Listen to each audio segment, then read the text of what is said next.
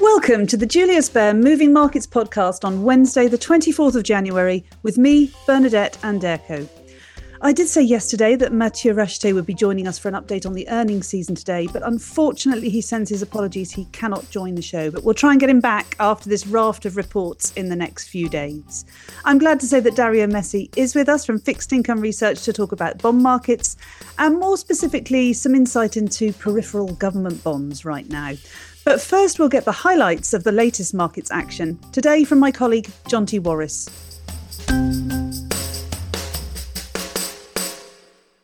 Good morning, Jonty. Good morning, Bernadette. So I know we're here to talk about market action, Jonty, but we can't ignore the political elephant in the room. Making the headlines this morning is the news that former President Donald Trump has defeated Nikki Haley to win the key New Hampshire primary. What can you tell us here? Yes, that's right, Bernadette. So after last week's landslide victory for Trump in Iowa's caucuses, Trump has won the Republican presidential primary in the tiny state of New Hampshire, as you say. Now, this marks another significant victory for the former president and puts him now in a commanding position to become the party's presidential candidate in the November elections. And this is significant because, unlike Iowa, New Hampshire primary does typically pick the winner of the Republican race. OK, but Haley's insisted she's not dropping out and remains in the running. So is it really still a two-horse race? Technically, at the moment, yes, but there are many political pundits already claiming that it's essentially a done deal for Trump, with Haley now unable to stop him in his tracks. Haley gave an impassioned speech and vowed to stay in the race and fight on, but Mr. Trump, who's 77, didn't take too well to her address, calling her delusional and saying that Haley had a bad night and criticised her for doing a speech like she won, but she didn't win, she lost, in his trademark abrupt style. And President Joe Biden also won New Hampshire's Democratic primary, didn't he? That's right. Biden has won New Hampshire's largely symbolic Democratic primary, prevailing in an unusual write-in effort after he refused to campaign or appear on the state ballot. Biden, who's 81, easily beat the two long-shot challengers, Minnesota's Dean Phillips and Marianne Williamson, who were also on the ballot. And this victory, in a race that he was not formally contesting, Bernadette, essentially cements Biden's grasp on the Democratic nomination for a second term. All right, so now politics aside, closer to home here in Europe, we saw the results of the European Central Bank's quarterly bank lending survey yesterday, which showed that Eurozone banks expect a small rebound in demand for mortgages and corporate loans for the first time in 2 years.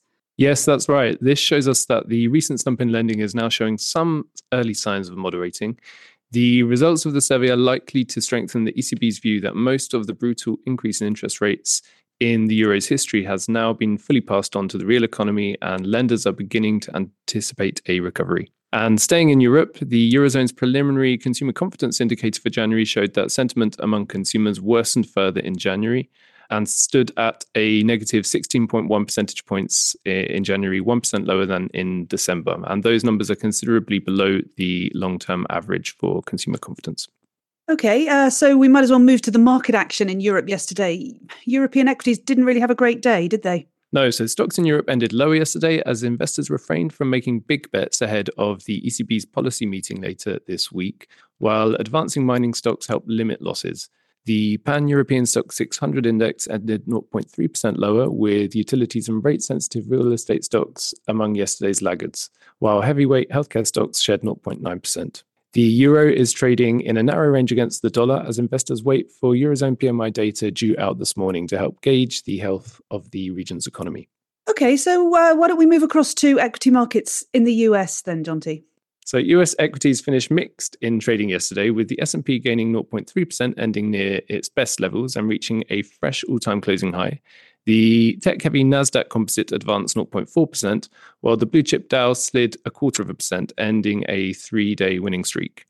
US Treasuries were mixed, with the curve steepening, and the US dollar index was up 0.3%, with the greenback stronger on its major crosses. That's the US. Then let's turn to Asia now. Overnight, we had some data points out of Japan, didn't we? That's right. So Japan's factory activity shrank for the 8th consecutive month in January amid weak demand. But the service sector saw strong gains as new business picked up, according to a private business survey. Staying in Japan, the yen is trading higher as Japanese government bonds dropped and Japan's 10-year yield rose amid growing speculation that the central bank is moving closer to ending its negative interest rate policy. Traders have taken yesterday's comments from the Bank of Japan as a hawkish sign and have brought forward their bets on an interest rate hike in the coming months. And do you have any other news out of Asia to report for us, Jonty? Yes, so China's ambassador to the EU called the bloc's probe into Chinese electric vehicle manufacturers over state subsidies unfair, delivering a veiled warning that more European products could face trade investigations. Elsewhere, China's Securities Regulatory Commission will strengthen monitoring of trading behaviours and crack down on violations such as stock price manipulation and abnormal transactions, according to the state-run news agency Xinhua yesterday.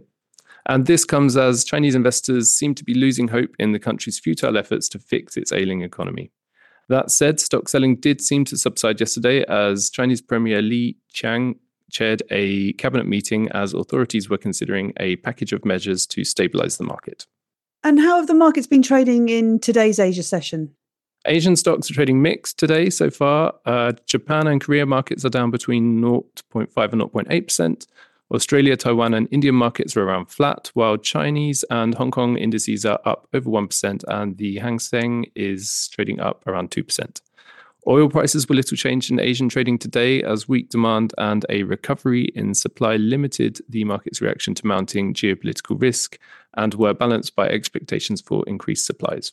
Okay, and perhaps lastly, Jonty, what should investors be looking out for today? So in terms of economic data releases, we have the flash services and manufacturing PMI data due today for a number of key economies, including France, Germany, the Eurozone, the UK, and later this afternoon out of the US. It's worth noting here, Bernadette, that both manufacturing and services indicators remain below 50 in both France and Germany. So let's see what today's numbers bring.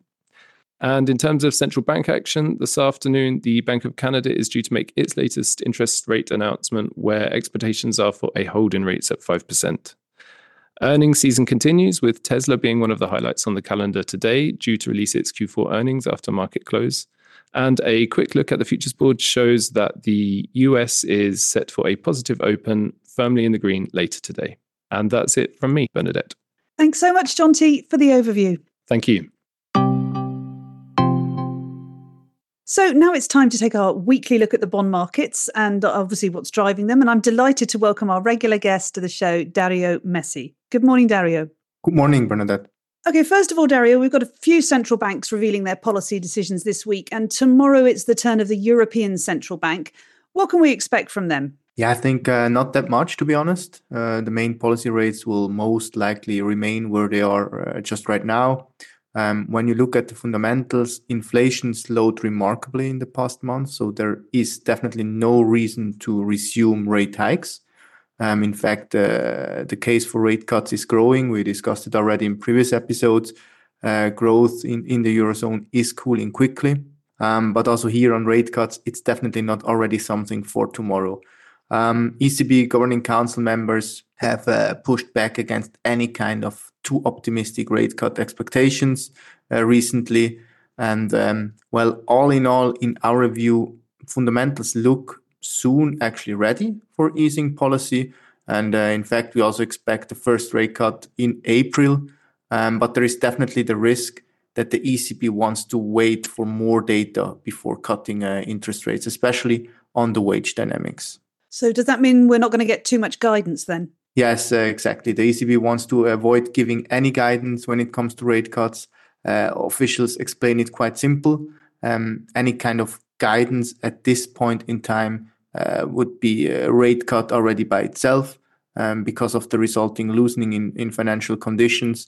Jonty mentioned before the credit survey. This is exactly an example here. So yes, don't expect any guidance for interest rate cuts from this week's council meeting, but actually rather kind of a clear message that monetary policy will remain on its current restrictive course until any kind of change is warranted.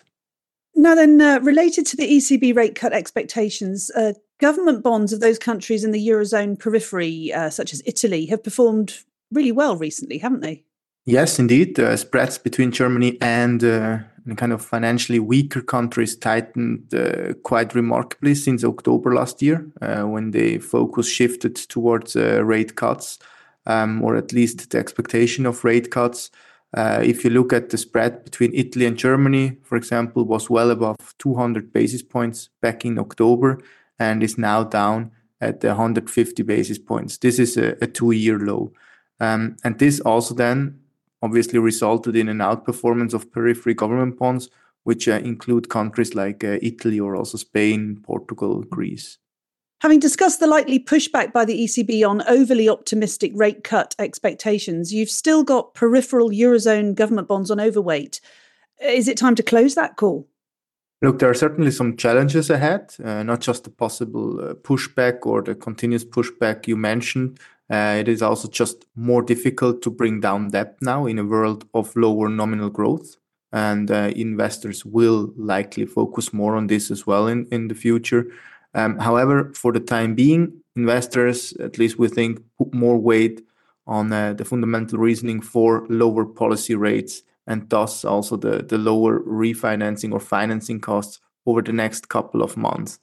On top of this, we also got more realistic fiscal rules proposed by the EU leaders late last year. And this should also give these highly indebted countries like Italy a more kind of pragmatic way to reduce debt, which is basically a supportive element for Eurozone periphery governments such as Italy. So in other words, we can imagine that the momentum in periphery government bonds can persist actually with further tightening pressure on spreads, or at least kind of a resistance to widen again substantially from here. So yes, we keep our overweight rating here relative to the German counterparts for now, also given just the additional carry income that you get and also despite this richer valuation that we discussed before. Great, Dario. Thanks as ever for being on the show today. Thanks for inviting me, Bernadette. Well, that's it for today's podcast. I hope you enjoyed the show. Thank you to my guests for contributing and of course you for listening. And please join us again tomorrow when Helen Freer will be back, hosting more of our experts to guide you through what's moving markets. Good luck today and goodbye for now.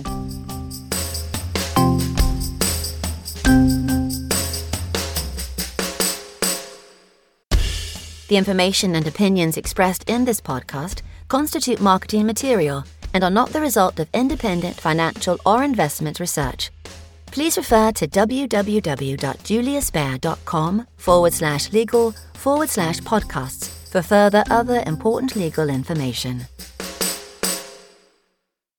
Beyond Markets is a weekly podcast where Julius Baer experts and external speakers discuss some of the latest market developments.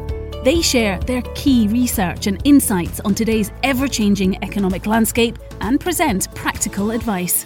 Search for Beyond Markets on your favourite podcast player.